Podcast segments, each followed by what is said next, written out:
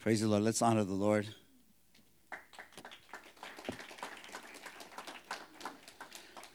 Um, let's really honor the Lord.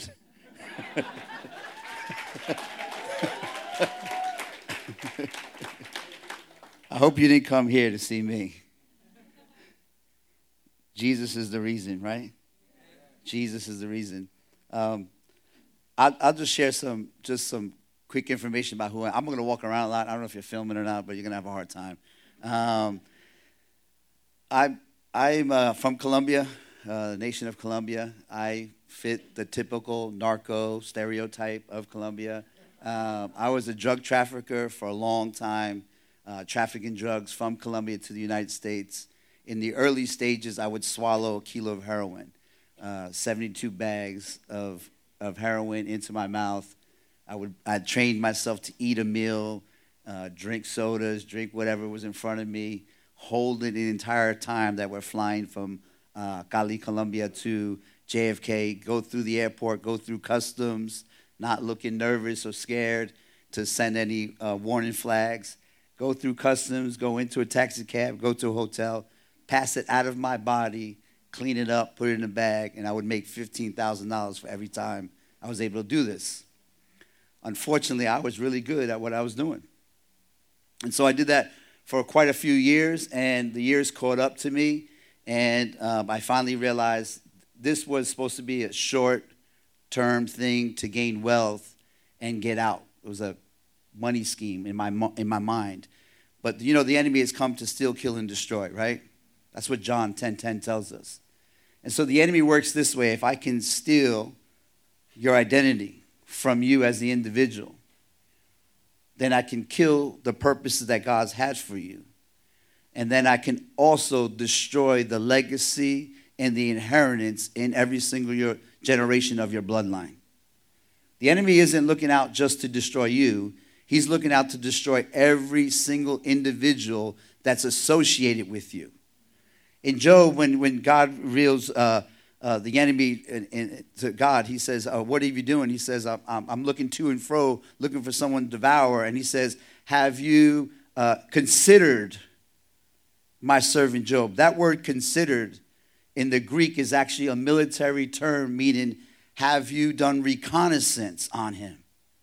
Have you studied the cracks, the flaws, the, uh, I guess I'll step back here because I'm blocking people. Have you studied the weaknesses of Job's life? And if you have, then you'll probably know there's no weakness on him. And so, like, the enemy says, well, well, like, well, that's because you have a hedge of protection. I'll lift it and it'll curse you. And that's what we see in the story.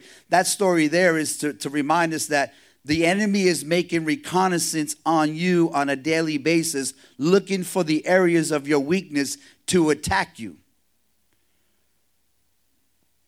In Alaska, Eskimos go hunting this way during the wintertime, where it gets extremely cold and you can't spend hours and hours outside because polar bears actually are bears that actually travel and they come look for you, right? They're, they're the only bear that goes hunting for flesh. And so the Eskimo won't go out into the wintertime to look for, uh, to go hunt in a, in a tree stand for you hunters, right? It just doesn't happen that way. What they'll do is they'll take a double edged knife and they'll take a rag and dip that rag in the blood of an animal and wrap it around the double edged blade, bury it somewhere. And the Alaskan wolf will smell the blood, will come and begin to lick the rag, wondering what it is. It licks it so much that it actually becomes slices its own tongue and begins to taste the warm blood of its own self. And when it tastes the warm blood, it takes deeper, deeper and deeper licks of this blade until it realizes that it's actually losing blood, uh, so much blood that its own body temperature is dropping. And by that time, he's actually killed himself. This is exactly what the enemy does to us today. I'll give you the desires of your heart, the fleshly desires of your heart. I'll give it to you so that it can completely destroy who you are because I'm not after just you, I'm after your entire family and your entire bloodline. But here's the beauty of Jesus Christ. I grew up in a house where my dad was a, a witch doctor. In Spanish terms, it's called Santeria.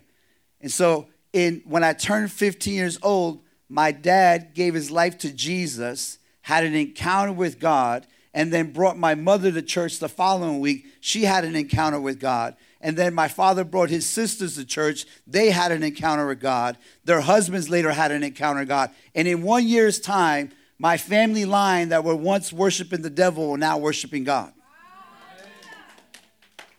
That's the power of Jesus Christ. Now, us as as as their children, we were confused because we were like, last week you're worshiping the devil, this week you're worshiping God, and and you're and they were full blown Pentecostal, right? They were real crazy, charismatic, and I was like, you guys are nuts. I, there's nothing like I'm not really following anything, and and it took 15 years later when the enemy had me in a place where I was seven million dollars in debt. to drug dealers in Colombia. And if you ever seen the Narco series, right, it's it's it's real. Like the, the murder at the time. Colombia is not like that today. I just just want to point that out. I'm trying to make a better representation of Colombia, right? Because I'm always like, man, I fit the stereotypical uh, uh, uh, storyline. And so uh, I, I literally was in debt and I cried out to God. I was living in Santa Ana, California. I cried out to God, God, I'm in, I'm in a mess my father has told me that if I would call upon the Lord, that he would answer me. And so I called upon the Lord that night, and the Lord encountered me. And I said to him, God, if you get me out of this mess, I will give you my life. How many have prayed that dangerous prayer? It's probably the most dangerous prayer you can pray. I, I don't advise it, right? And so I prayed that crazy prayer, like God, if you if you get me out of this jam, I'll give you my life. I'll surrender my entire life to you. And sure enough, the Lord, in the next six months or so, delivered me out of the jam that I was in. And I kind of just walked away, ignored the, the commitment I made to God. And then the Lord sent a man from Los Angeles who had a dream about me, saying, I had a dream about you that you were with the Lord and there was something that you needed to do.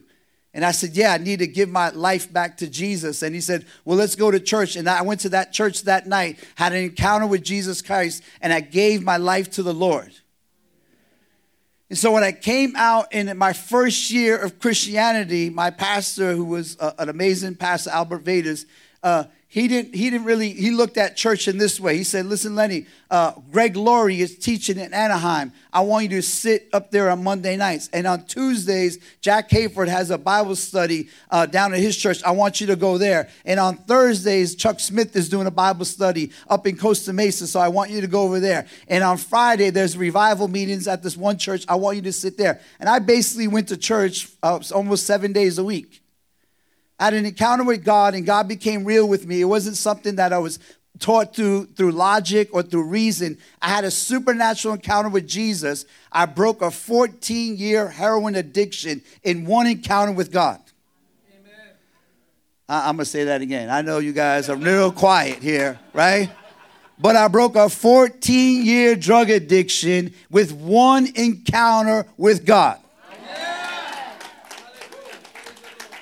That's the power of Jesus Christ. That He can transform your life. 30 seconds of the Holy Spirit is better than 30 seconds of therapy.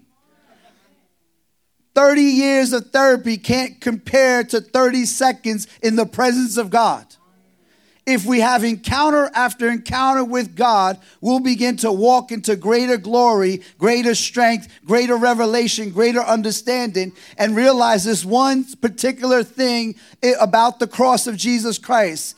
It wasn't about you, and it's never been about you. It's about the community of people who are dying in this world who don't know Jesus Christ. He brought you into the kingdom so that you would have a testimony. And that testimony and the power of his testimony is what draws people to him. We only have to give the testimony. It's the reason why I'm giving you the testimony now. Is to build hope in your heart to say, if God can touch that man, then surely he can touch me. If God can touch an individual who's selling drugs and trafficking drugs, who comes from a family line of demonic powers and demonic beings, if God can use that individual, surely He can touch me and transform my entire generational line. Man of faith, because I came into a power, power encounter with faith. And so I knew that this gospel was real. And so I, I, had an encounter with God. I went on a missionary trip three months into my uh, walk. And I, I, suggest you do this too, Pastor. As soon as people get saved, throw them on the mission field. Throw them on the mission field. Mark their hearts with missions. Let them see the real church at work. Don't wait for four years, five years. Don't go, go, just put them on the mission field right away. I went on the mission field. I got touched by the Lord. I had an encounter with God on the mission field. I came back three months into the, my walk with God didn't even know what John 3:16 was, had no prayer life, had no devotional life, but I knew that God was real and I knew that his word was real and I knew that the little bit of Bible that I did know was way more than the world had ever heard. So I started preaching on the corners every single Saturday. I would straddle a concrete garbage can with one leg on each side, and I would preach the gospel of Jesus Christ to the community around me and preaching that God was the only thing that was going to save them. And in that process, I met a man that was trying to reach young kids who were going into heading towards gang life. And we started a ministry called God's Gang.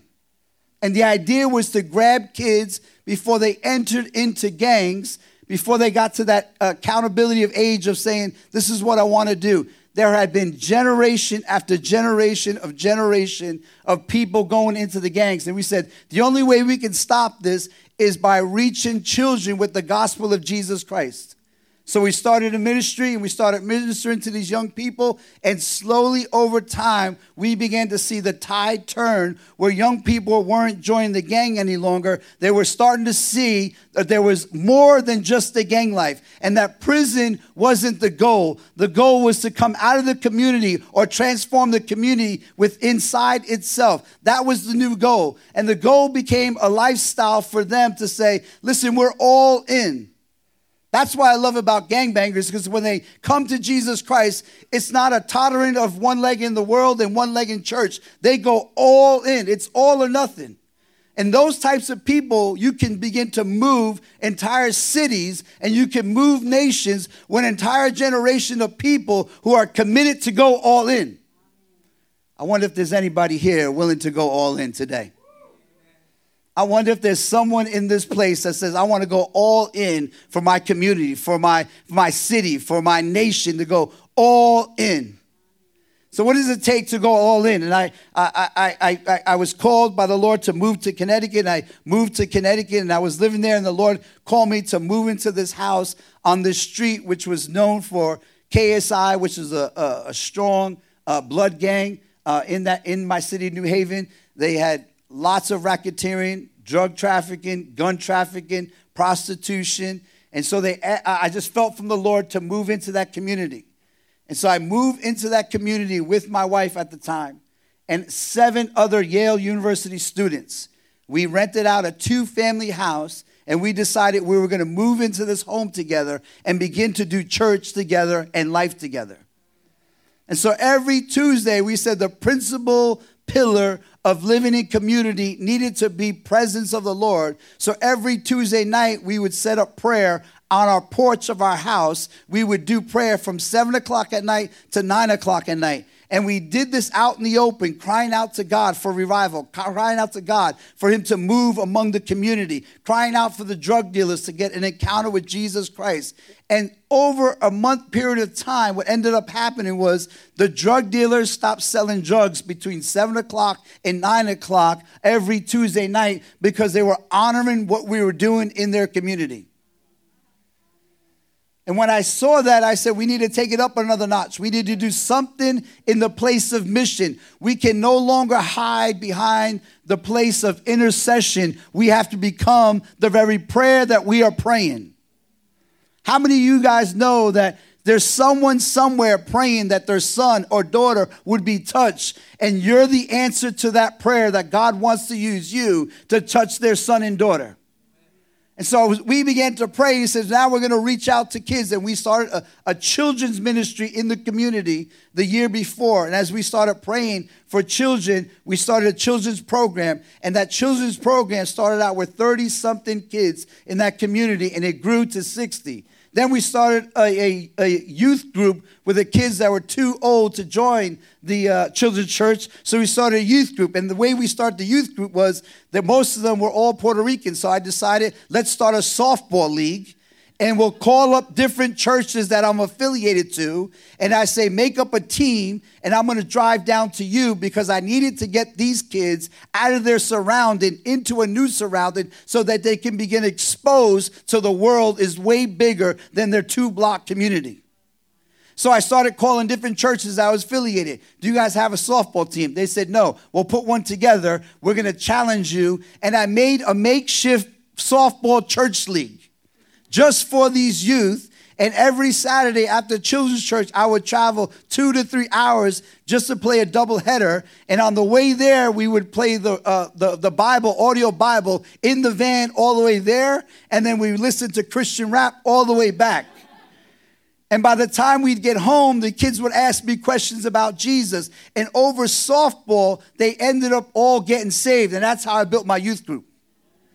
And then I started re- looking out for the young adults. What do I do for the young adults? So I started gathering young adults and started doing life coach classes with young adults. So I started taking the drug dealers and beginning to point to them businesses that were feasible and, and, there were actually legal businesses to do. And I started pointing them and connecting them to other businessmen that were Christian businessmen saying, Take this young man under your wing, mentor him, disciple him, bring him into the, your family. And they would get nervous because usually they were older white guys, right? And they would get really nervous because here was an African American kid who was in the Bloods who wore red and black all the time and carried a gun in his waistband, and everyone knew he was a drug dealer. And I said, the only way he's going to come out of that lifestyle if you use the gift that God has given him, which is entrepreneur and salesman. it's a gift. The gifts are irrevocable. God pours out his gifts when he made you and designed you and created you. He put the gift already there. It just needs to be awakened by the gospel of Jesus Christ. So when we put them in these types of arenas, they become awakened and stirred and realizing there is a way to make money that is legal, that doesn't cause me to go to jail, doesn't cause me to be on the front lines of dying, and I can come out of this lifestyle and actually do something with my family. You know, the reality of the poverty that happens in our community is because most people are afraid to get married in my community because they know if once they get married, the, the Section 8 and the housing and the money cuts off. And so everyone says that they're married, but no one's really married. So one day we actually had to take out my wife's wedding dress and our photo albums, and we put up a screen and we showed them the videography of our marriage ceremony. And all these young kids began to realize you actually are married. They're like, yeah, we had a real wedding, a real banquet. We invited friends and family. This is what marriage looks like. This is the design of how the kingdom is. We have to start transforming children's minds to begin to think that family is good and that sex was created only in the boundaries of marriage. We have a saying in our church we keep everything rated H. Rated H. H is for holiness. So when someone starts saying something a little sideways, like, oh, oh, oh, rated H, we're in the church, rated H. And so the kids are also learning this right real quickly at age four, five, and six. They're learning this language, rated H. I, I, I don't even want to speak this type of way around Pastor Lenny or the other church, church people. It's all retraining, reformatting things in their minds. It's what happens when we come to Christ. When people say to me, You've been brainwashed, and I say, Absolutely, I've been brainwashed. My mind has been renewed by the Word of God. Everything that I thought of myself has been renewed by who He is, by an encounter with Jesus Christ. So, how do we get there? And we open up our Bibles to Mark chapter 2. You probably didn't think I was going to preach today. Open your Bibles to Mark chapter 2. I'm going to read just a few verses, verses 13 down to 15, down to 17. This is Jesus on his way doing ministry away from Jerusalem on the outskirts of Galilee.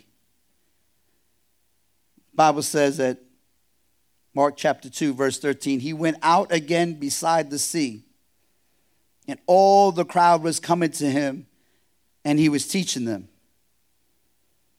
And as he passed, he saw Levi, the son of Alphaeus, sitting at, at the tax booth, and he said to him, Follow me. And he rose and he followed him. And as he reclined at the table in his house, many tax collectors and sinners were reclining with Jesus and his disciples, for there were many who followed him. And the scribes of the Pharisees, when they saw that he was eating with sinners and tax collectors, they said to his disciples, Why does he eat with tax collectors and sinners? And when Jesus heard it, he said to them, Those who are well have no need of a physician, but those who are sick I came to call the righteous, not but the sinners, right? I came not to call the righteous, but the sinners. Father, we just thank you for your word today. In Jesus' name, amen. Amen. I want to just drop five points on you on what it looks like to live a Christ like life that creates discipleship. That creates discipleship. We use in this language today uh, uh, spiritual sons, spiritual daughters. I started thinking about this language, and I, sometimes I have a problem with it because the reality is this I have a son of my own who's, I have two sons. Uh, John Daniel is one, he's five years old. My other son is uh, David, we call him King David. Together we call them the sons of thunder because they're thunder.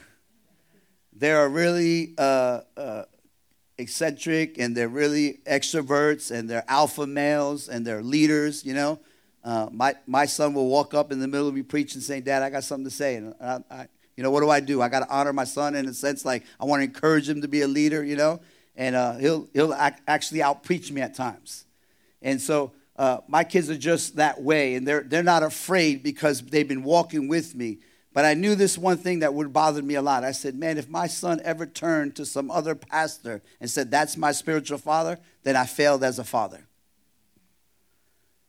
So, how do we create sons and daughters in the church. We create them by looking for disciples, those that are outside who are fatherless. Because Jesus says that he's the father to the fatherless. And so if we look for individuals within our fields, I'm just going to give you a whole bunch of tidbits here of information. Whatever your career is, there's someone looking to get into your career. That's what we call discipleship if I would grab hold of an individual who's on the edge, a young adult, a youth who's saying, I want to break into the medical field, that's the individual I pull into around me and I make myself available. That's what Jesus was doing here. The Bible says that as he went uh, out again beside the sea, all the crowd was coming to him and he began to teach them. Here's the number one way to, to reach people you have to make yourself available. If you're not making yourself available to people, then there's no way that you can actually disciple or shape a culture or shape a generation. It's about availability. Do you, in your own self, make space and time to make yourself available to others? That's a rhythm of life that you should incorporate as a Christian.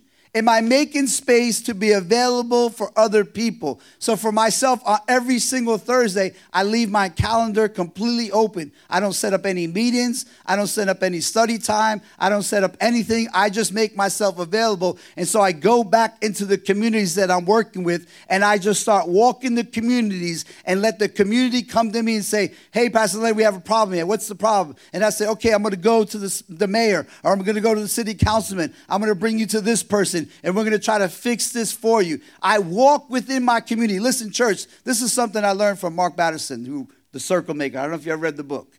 He basically said this, this is the biggest challenge for me. He said, if your church would close down, would people in a one mile radius be affected by the fact that your church closed down? Would people in this community be affected if this church closed down? So that means that this is the community the Lord's called you to to plant here. So are you affecting the restaurants? Are you affecting the businesses? Are you affecting the, the just the, the, the flow of traffic? Are you honoring the leaders in the place? Are you making bridges to corporate world? Are you making bridges to the governmental world? Are you making bridges to people in the public school system? Because once you get your voices into those places, then you can begin to turn the tide of a city. Our city was number three as the worst uh, most violent cities demographically. We were number three on the FBI list as one of the, the top three worst cities to live in America. In a five year window of time, we got that number to go down to 45. I made myself available. Just in the same way, you must make yourself available to create disciples. If you don't make yourself available, there's no opportunity for you to train and teach people. And how does Jesus does it? He makes himself available. But what else is he does? He's aware.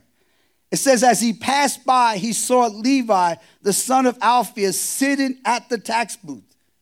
So Jesus has his crowds of people walking around him and he's teaching them. And as he's walking and teaching, he has the awareness to see that there's Alpha, there's Levi sitting at the tax booth. And he realizes that there's something on him. There's leadership on his life. He sees it because he's aware of it. How many of us are being open to the place of being aware of our surroundings, aware of the people that we're meeting, aware of the things that we're talking about, aware of the things that we're hearing. 99% of the opportunities I get is because I'm sitting at a coffee shop, somebody says something, and I said, Hey, I know somebody can help you. And they look at me like, Why would you help us? And I'm like, I'm a pastor of the city, and I want to see you do well in the city. Because if you're doing well in the city, then the city is doing well. As long as it's not illegal things, substance abuse things, if you're doing well and you're doing right by the city, then I want your business to flourish. And so I, I help them. I make myself aware of my surroundings.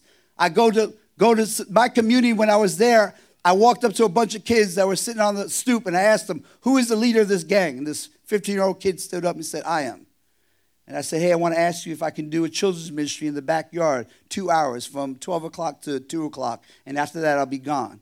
And he said, 12 o'clock, 2 o'clock, you're asking me permission to do a children's ministry in the backyard? I said, Yeah. He goes, You know what? He was real mouthy kid. He goes, You know what? I'll give you 45 minutes.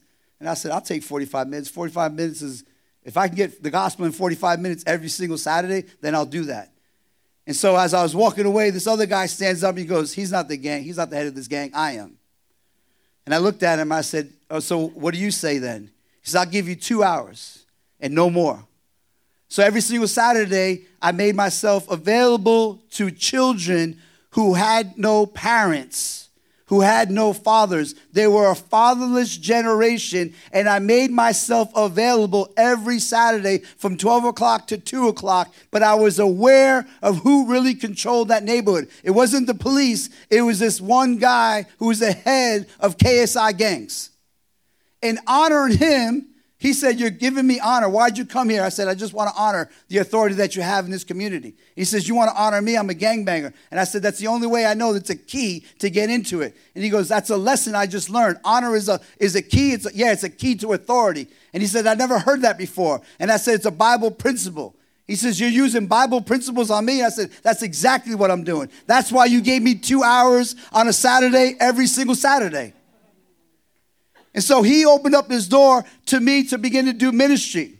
And as I began to do ministry, I made myself aware of who the other people were. And I started connecting children to their moms. Okay, this guy is related to Miss Jackie, and Miss Jackie has a lot of voice in the community. So, how do I keep Miss Jackie happy? I give her first dibs on everything that comes that's given to us, donated to us. I give her first dibs. Miss Jackie, we're having an outreach. We got uh, World uh, uh, Missions is coming in. They're bringing a truckload of materials. We're going to give it out to the entire community. We're not a church. We're a house of people living in a house who are giving out truckloads of brand new material from our back patio as people walk in the front gate, collect things, and then go out our back fence.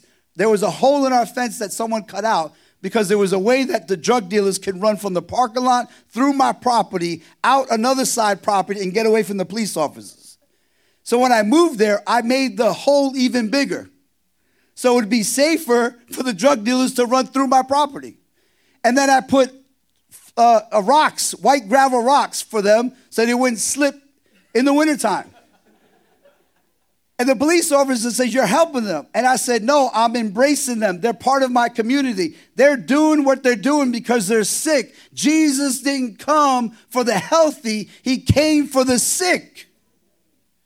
And I said, you know what? If I really, me and you start talking together one on one, you're probably sick too. And so that same officer started talking to me. He's like, I'm not sick, I'm good. And I said, Everything's good. Here's an evangelistic tool when I ask people to pray on the streets. I said, Can I pray for you? And they say, No, I'm good. And I said, Is your marriage good? Is your family good? Is your job good? Your finances good? Is your health good? I don't give them options.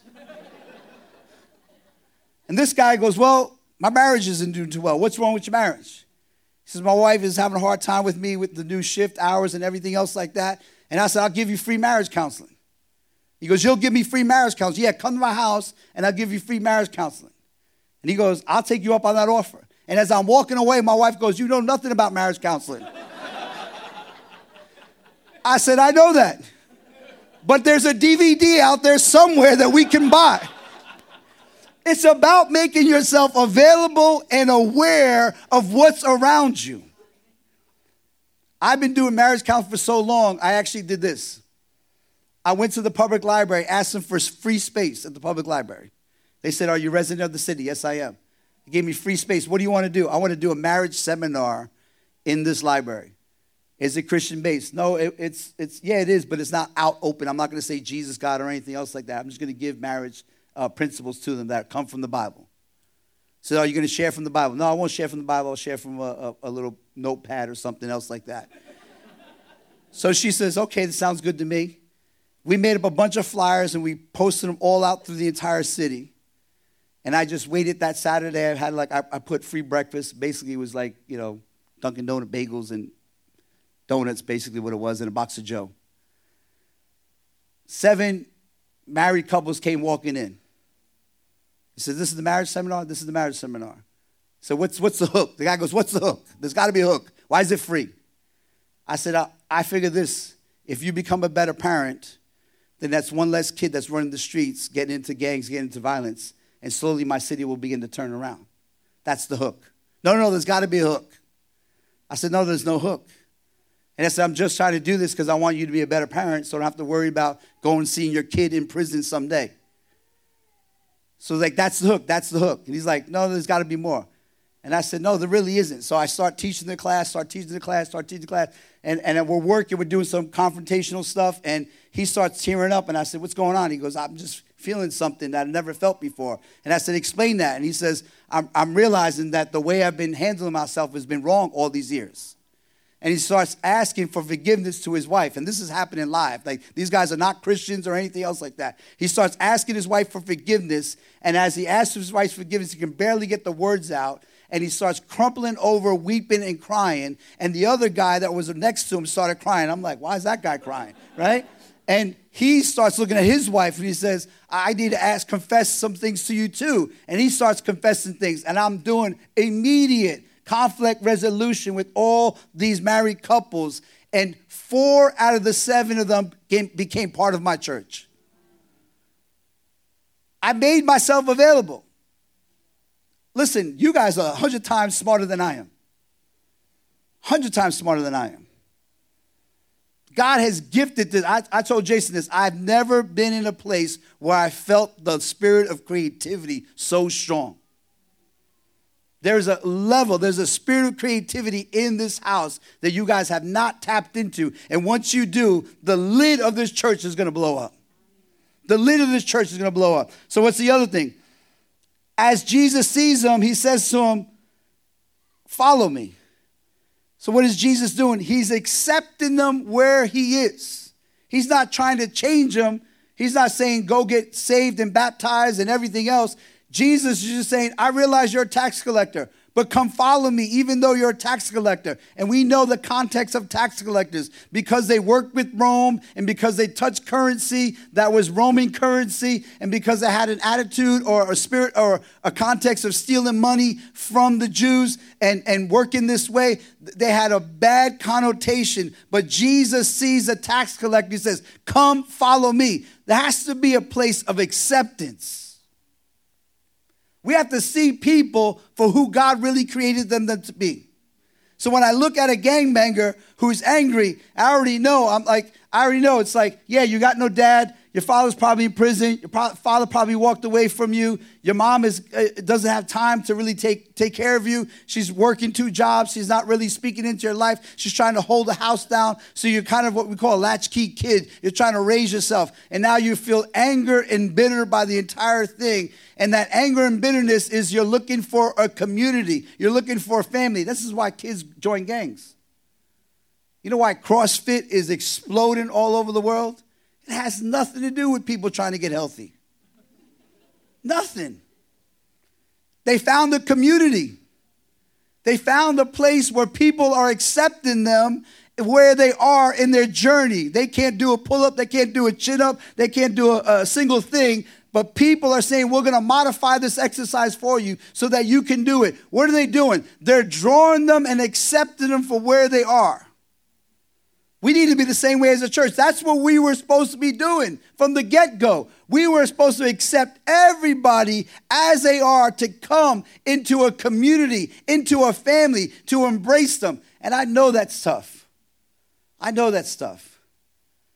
It takes a season of doing this to get to that place. I have, I have, a, I have a, my next door neighbor, his name is Katie. She's a prostitute. The first time I asked her to come over to my house to have dinner, she, she looked at me and said, uh, Pastor Lenny, you know what I do for, for a profession? And I said, Yeah, I know what you do for a profession. And she's like, You, want to have you want me to come over your house to have dinner uh, with your wife and two kids? And I said, Yeah, as long as you keep it rated H, I'm good, you know? like, yeah, you know, like, like I, as long as you keep it rated H, Katie, I'm good. Like, you, you just need community is what you're really lacking. You need someone to come around you and just speak words of affirmation into your being, into who you are. Katie comes over my house, and there's times that she'll come to my house and she's so so high that she'll take a, a, a whole stick of butter and wrap it in a, a, bread and just eat it that way. She hasn't eaten in days. I can tell when Katie's doing really bad because she's really, really thin. Finally, one day she says to me, I'm going to get myself right. I'm going to get myself clean. Help me. And I called up a friend of mine and I put her in a program. And she came out of that program. She had weight on her. She had a little belly. She was like, Look, Pastor Len, I got a little belly, you know? And, and uh, I was excited for her, but Unfortunately, Katie got hooked again and fell right back into that thing. She came to my house and she was high again. That time I said, Come to my house, have dinner with me. She sat down in my house and we started having dinner. And as we're having dinner, we stopped just before the meal and said, Katie, we usually just pray before and thank God for the meal. So she didn't know what to do. My son grabbed her hand. He says, Katie, grab my hand. My son, who's five years old, said, Katie, my dad can't help you. Only Jesus can. And he grabbed her hand and he said, J, uh, JD said, I'm going to pray for you, Katie, right now.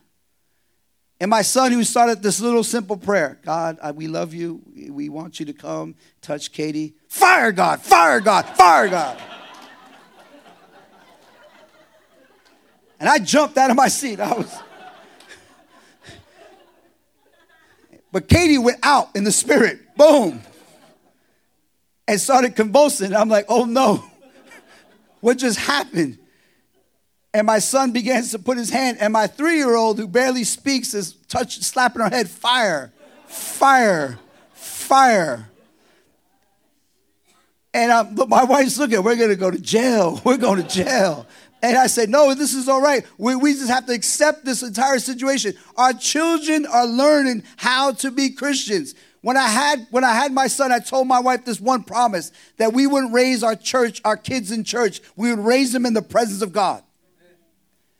So I started taking my kids even on mission trips that early on. My son is five. He's been on six different continents already, six different countries already. Seeing and doing ministry. Not me just preaching about it, but him watching us walk this thing out. So Katie finally gets off the floor. She's completely normal. She was completely high. Now she's straight. And my son starts telling her about the cross of Jesus Christ.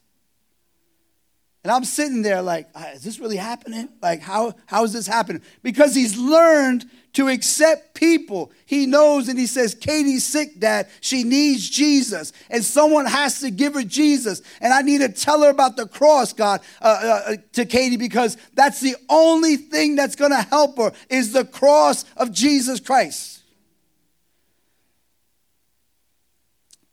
What does Levi does? He, he, he rose and he followed them. Jesus says, Follow me. And he rose and he followed them.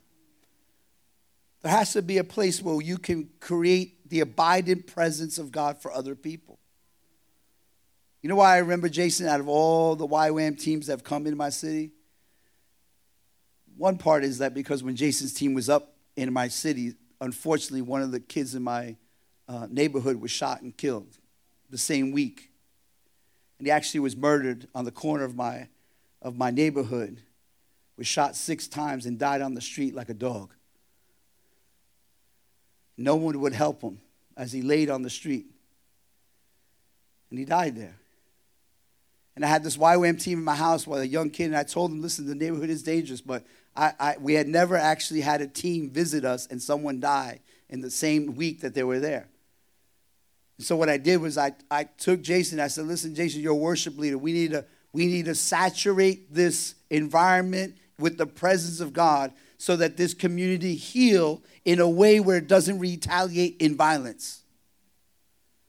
And so I took Jason to the team, the worship that he had on him, and I said, We're going to go down to the corner where this young man was killed. We're going to sit on the corner. We're going to break out the acoustic guitar. We're going to bring out the djembe drum, and we're all going to just start worshiping God on the street corner. And as we began to worship God, people that were honoring the death of this young man started coming to the neighborhood and they started getting affected. And I remember one girl said, I can no longer take the presence that is here. It's too heavy for me.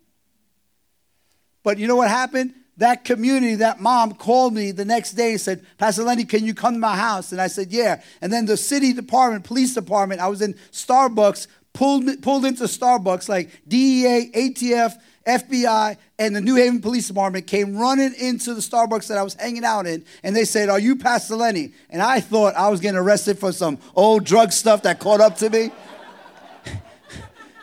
and I literally did one of these. Like, do I run? What do I do?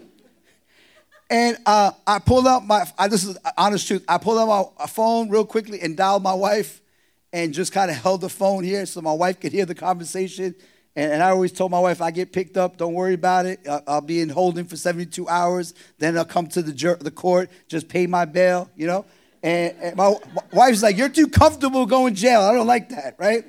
And, and so as they come in, they tell me, yes. I said, yes, I am Pastor Lenny. They said, we need you to come with us. And I'm like, where, where are we going? You know, I, I, need to know where we're going. Uh, we need you to meet someone. And I'm like, listen, I, this is how I got arrested one time. Some cop told me to come down. He asked me to had some questions for you. And when I got there, he just slid this card. And I looked down. You had the right to remain silent. And I was like, no, no, that happened to me one time. It happened to me again. So I said, I need to know where we're going. He says, we're going into this other gang's neighborhood. And I said, why are we going there? Why do you need me? He says, Everyone says you're the pastor of KSI. KSI is the gang in my neighborhood. And I said, I'm not the pastor of KSI. I'm, I'm not even a pastor, really. And they said, No, we need to take you over there because they say that, that they'll only talk to you first. And I was like, I don't even know who they are. And they said, so we need to take you over. So they took me over to this other neighborhood that was a, there was a gang that was against our, our community. And I go into that community, into a house. And in this house are these guys, really big guys, uh, standing there at the doorway. And they're like, hey, come on in. And Pastor Lenny, come on in. And they look at the DA and say, you can't come in. ATF, you can't come in. FBI can't come in, but Pastor Lenny can come in. So I come in and I sit down. They said, "Hey, we need to we need to do something." And I said, "What do we need to do?" They said we need to bring the levels of, of warfare down. We don't want anyone else to die. It was the wrong person that we shot. You shot the wrong person, the young man that was trying to get his life on track, who's now dead. You're telling me you shot the wrong person. Yeah, we shot the wrong person. What do I do with information like that? As a pastor to my city. So I said, What do you want to do then? How do we resolve the situation? I said, Someone needs to confess to the murder, and then we need to get, sit down with the other head of the other gang and sit down and do some conflict resolution so this doesn't escalate in more violence. Well, who's going to monitor? I'll monitor it. I'll bring another pastor. We have to bring the mayor. We have to bring the police department. That's just the only way it's going to work. And they said, okay, we're going to give you the name of the individual that did it, and we'll sit down with this meeting. And in two weeks' time, we had these meetings that were going on for the entire summer. There wasn't another murder in our city. I didn't sign up for this when I became a pastor. They didn't tell me that in Bible college that you were going to conflict resolution, gang violence treaties. I just said yes to God in my heart. I said, God, whatever it is you want me to do, I'll do it. Wherever it is that you want to place me, I'll go. And I've learned this one thing that the darker the places are, the brighter the light of Jesus shines. And so I said, Yes, God, I want to I want to create abiding presence of God. As the worship goes up, as we create a place where God's presence is real and tangible, and the world doesn't know it, they get drawn into this place of saying, There is something greater than me. It's the hope that we've been talking about. Here's my last point. And as he reclined at the table in his house, many tax collectors and sinners were reclining with Jesus has to be a level of abandonment. You have to be willing to abandon your reputation. So I get a lot of grief from a lot of pastors from my own city who are upset that I work with gangbangers, who are upset that I work with prostitutes, who are upset that I work with the, the poor. I, I was at a, at a mega church in my, in my in my city, I was working on staff as a youth and young adult pastor, and they asked me one day, we want to bring in the inner city kids into the church. And I said, Pastor, with all due respect, our church isn't ready for that. He says, No, no, no, we're an outreach church. I said, Outreach is different. This is kind of inreach now. We're, we're bringing people into the house.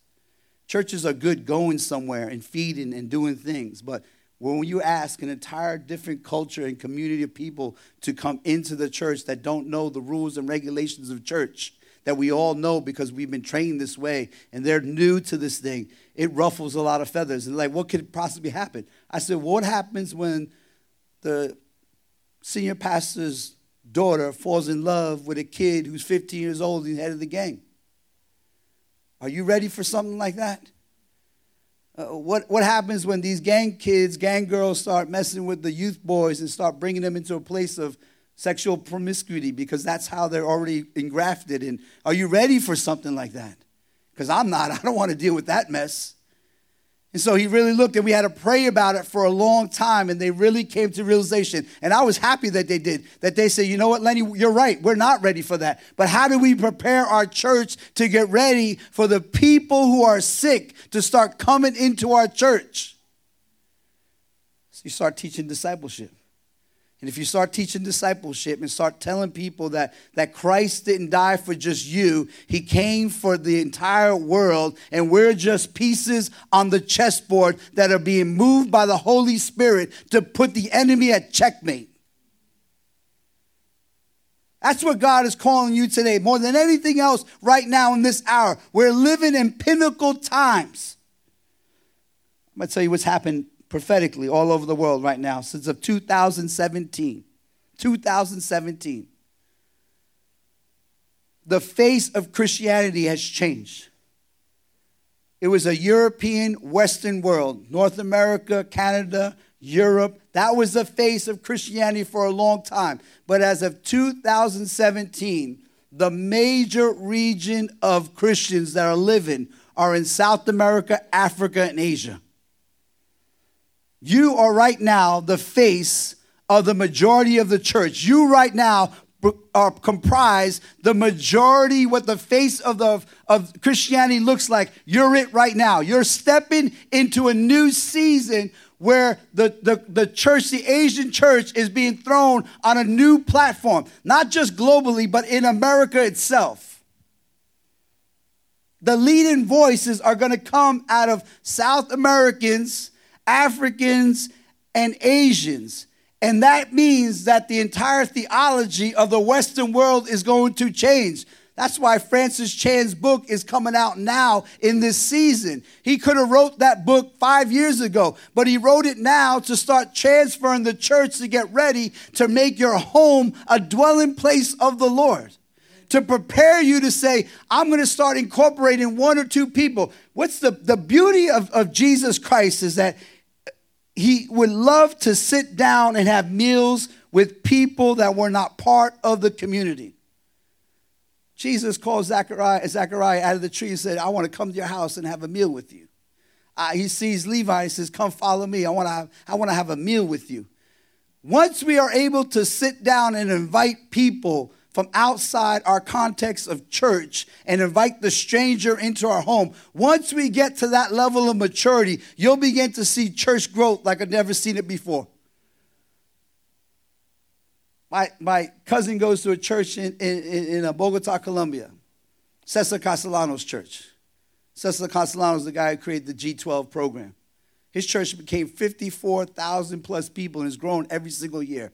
What do they do? Someone comes into the church, they trained my cousin for two years, sitting under discipleship, vetted him hard, made him memorize scripture, memorize books of the Bible. After the two year period was over, they checked his marriage, made him go through marriage counseling, made him go through marriage retreats. They, they saw how he was parenting his kid, made him go through uh, uh, retreats for parenting. For two years, he was under the strict uh, guidelines of the church. And after two years, they said, now you're ready to start a cell group. Now you have to find 12 people who don't know Jesus and bring them into your house and start mentoring and disciple them. That's the only way you can advance in this community. And if you don't do it, you, we just kind of push you aside and look for someone else to invest in.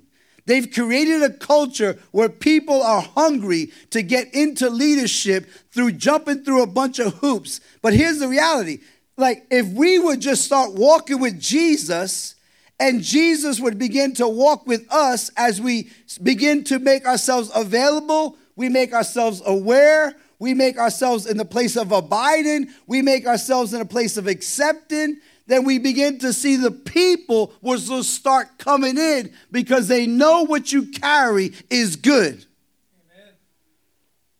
There was a day and time where people would knock on my house early in the morning and ask me, Is this the church? And it took me a long time to say yes, because we weren't a church. In my head, I kept on saying, We're not a church, we're not a church, we're a missional community. But finally, after a couple years, I said, Yes, this is the church. Do I know you? He says, No, I live in a community uh, on the other side of the city, but I'm looking for help. What kind of help? I'm looking for kid for, for someone to teach our kids how to read in English. I said, Where are you from? He said, The Board of Education. I said, Well, how'd you find out who I was? He said, Your name traveled through the city. They said, You're the pastor that can help kids read. I had never helped anyone read. But I heard a rumor that you that people had used the Bible to teach people how to read English. So I took seven kids. I took the New Living Translation. I opened up to John chapter 1 and I had them read John chapter 1 for about 14 weeks or so. We went through John chapter 1. That was it, John chapter 1. So they could learn to read the language. And somewhere along the line, a kid says to me, How do I get saved? I said, It's easy. We just you just say prayer in your heart and so he says the prayer, and the other kid says, I want to do that. I want to do that. And I said, well, maybe this is not a trend. This is not a cool thing. We're, we're talking about laying your life, down for Jesus Christ. Says, no, no, I get it. I'm reading John chapter 1 that the word became flesh. I, I, I want that word, and, and darkness could not comprehend it. I'm digging this Jesus. So I said, okay, we said a prayer. And then I went to the school saying, you got to get baptized. And well, we don't have a baptismal tank, so what do we do? And they said, well, why don't we use the school's pool? And I'm like, I don't even know if we have rights to that. So I go to the board of ed and ask him, can I use the pool? He says, no. Then the principal comes around, what do you want to do? I want to do a baptism in your pool. Oh, yeah, don't worry about the Board of Ed. Just come to me. I'll give you permission. So we use the pool, and I take the kids from my community saying, We're doing a baptism. Then I invite all the grandmothers. We're going to baptize your kids today on this Saturday. All the grandmothers comes. And when the grandmothers come, that means the entire community has to come. So when the entire community comes, I start baptizing their kids, and there's one OG guy comes to me, Swagger Bone comes to me, and he gets in the pool, and I said, I'm about to baptize your son. And as I'm about to baptize his son, where he says, You want me to help you? I said, I want you to be part of the process so that your son will remember that his dad was at his side at this one pivotal moment of his life. And so he dips with me, and as his son comes out of the water, Bobby, and he begins to cry, and tears begin to hit his eye. And I said, Tim, man, this is your day. The day of salvation is here. Just give your life to Jesus. He says, Yes. And I baptize him immediately, right away. And he looks at his girlfriend, who's not his girlfriend for I don't know how long, 10 years or so. And he says to her, Come on, babe, let's get baptized again. Let's do this right as a family. So I baptize her. And when she comes out of the water, she starts, talking to me. We need to get married. I'm tired of living in sin. So I performed their wedding ceremony and the entire thing was blood themed, red and white everywhere. And I'm thinking to myself, we're going to get shot in this place for sure. Here's the beauty of it all that God is coming to look for the sick. And every one of you at one point in your life were sick, and God sought you out and made you righteous. You became righteous by the hand of God who came down and revealed himself to you. Got to get someone to play the keys for me. Just stand to your feet.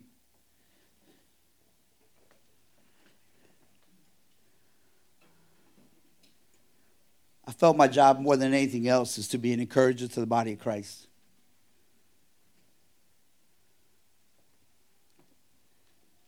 I'm not boasting in these stories. I'm just trying to really tell you that I'm just a, a dumb individual who said yes to Jesus one day. I don't have the, the smarts. I don't have the, the, the talent, the gifts. I have none of those things. I don't play music. I don't write songs. I don't draw. I don't paint. I don't dance. I don't do anything. I have no, there's no creativity in me other than I have a hustle in me.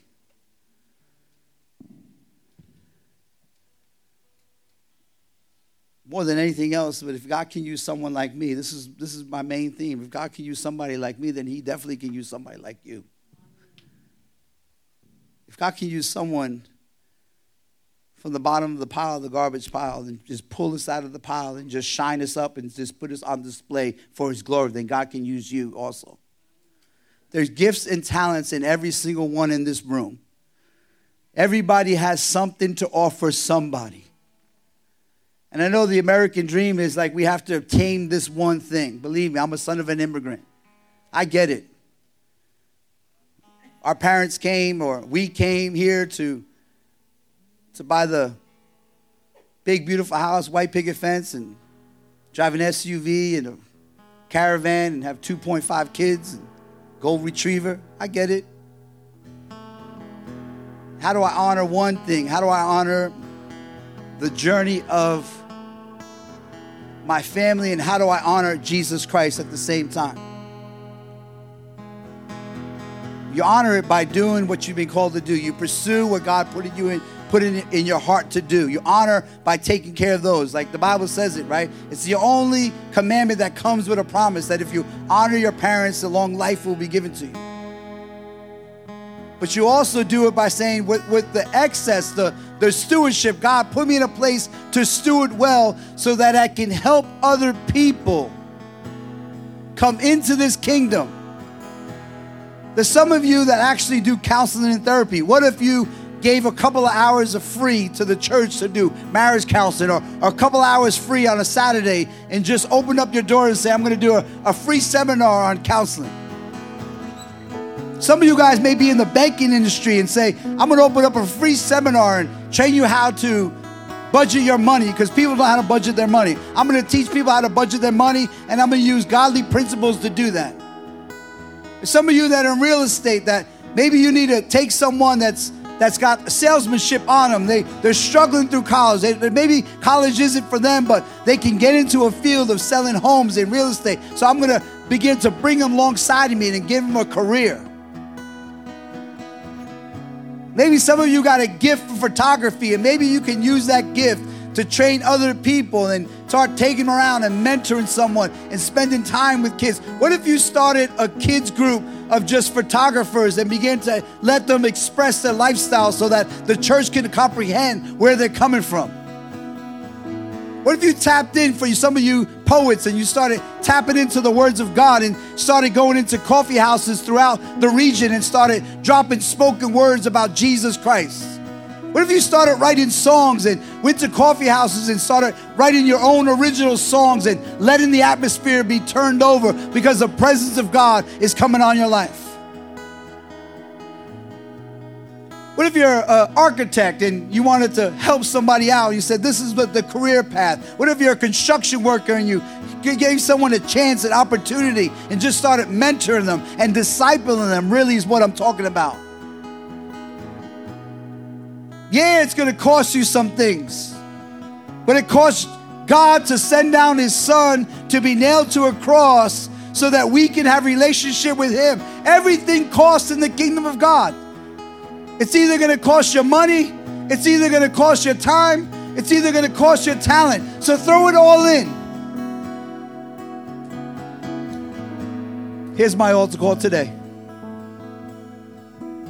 If you're saying, listen, I want more of God, I want to open up myself to a crazy lifestyle. I want to mentor some gangbangers. I want to hang out with some prostitutes. I want to hang out with some city officials speaking about the blood of Jesus Christ. I want to take a, a young child and begin whose whose dad is no longer alive, and I want to embrace them, incorporate them into my family, speak life into them. If that's you this morning, I want to ask you to come forward right now.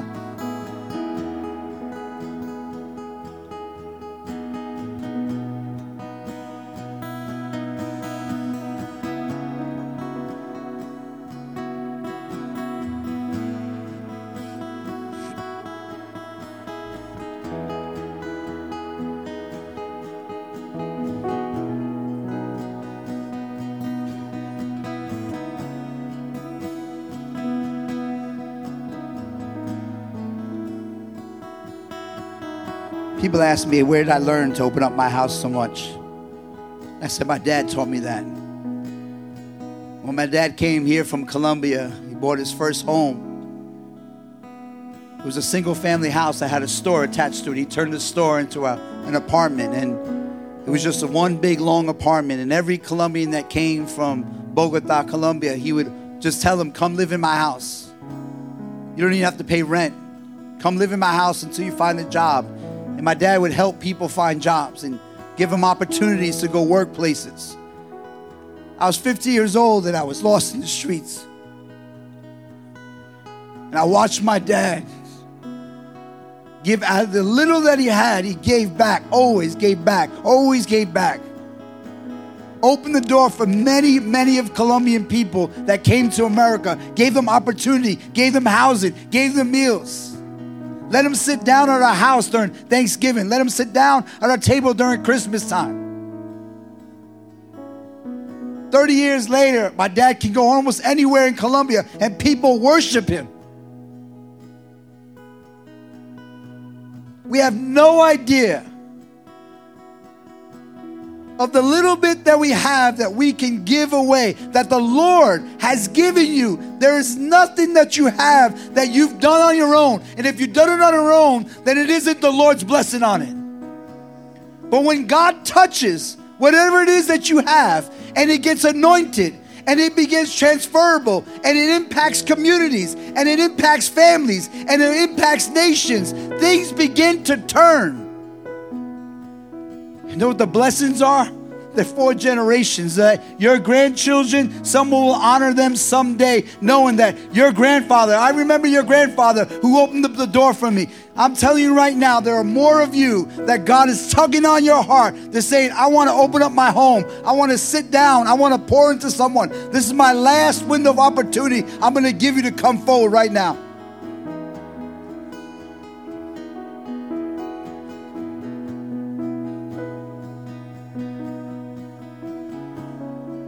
Start worshiping the Lord together.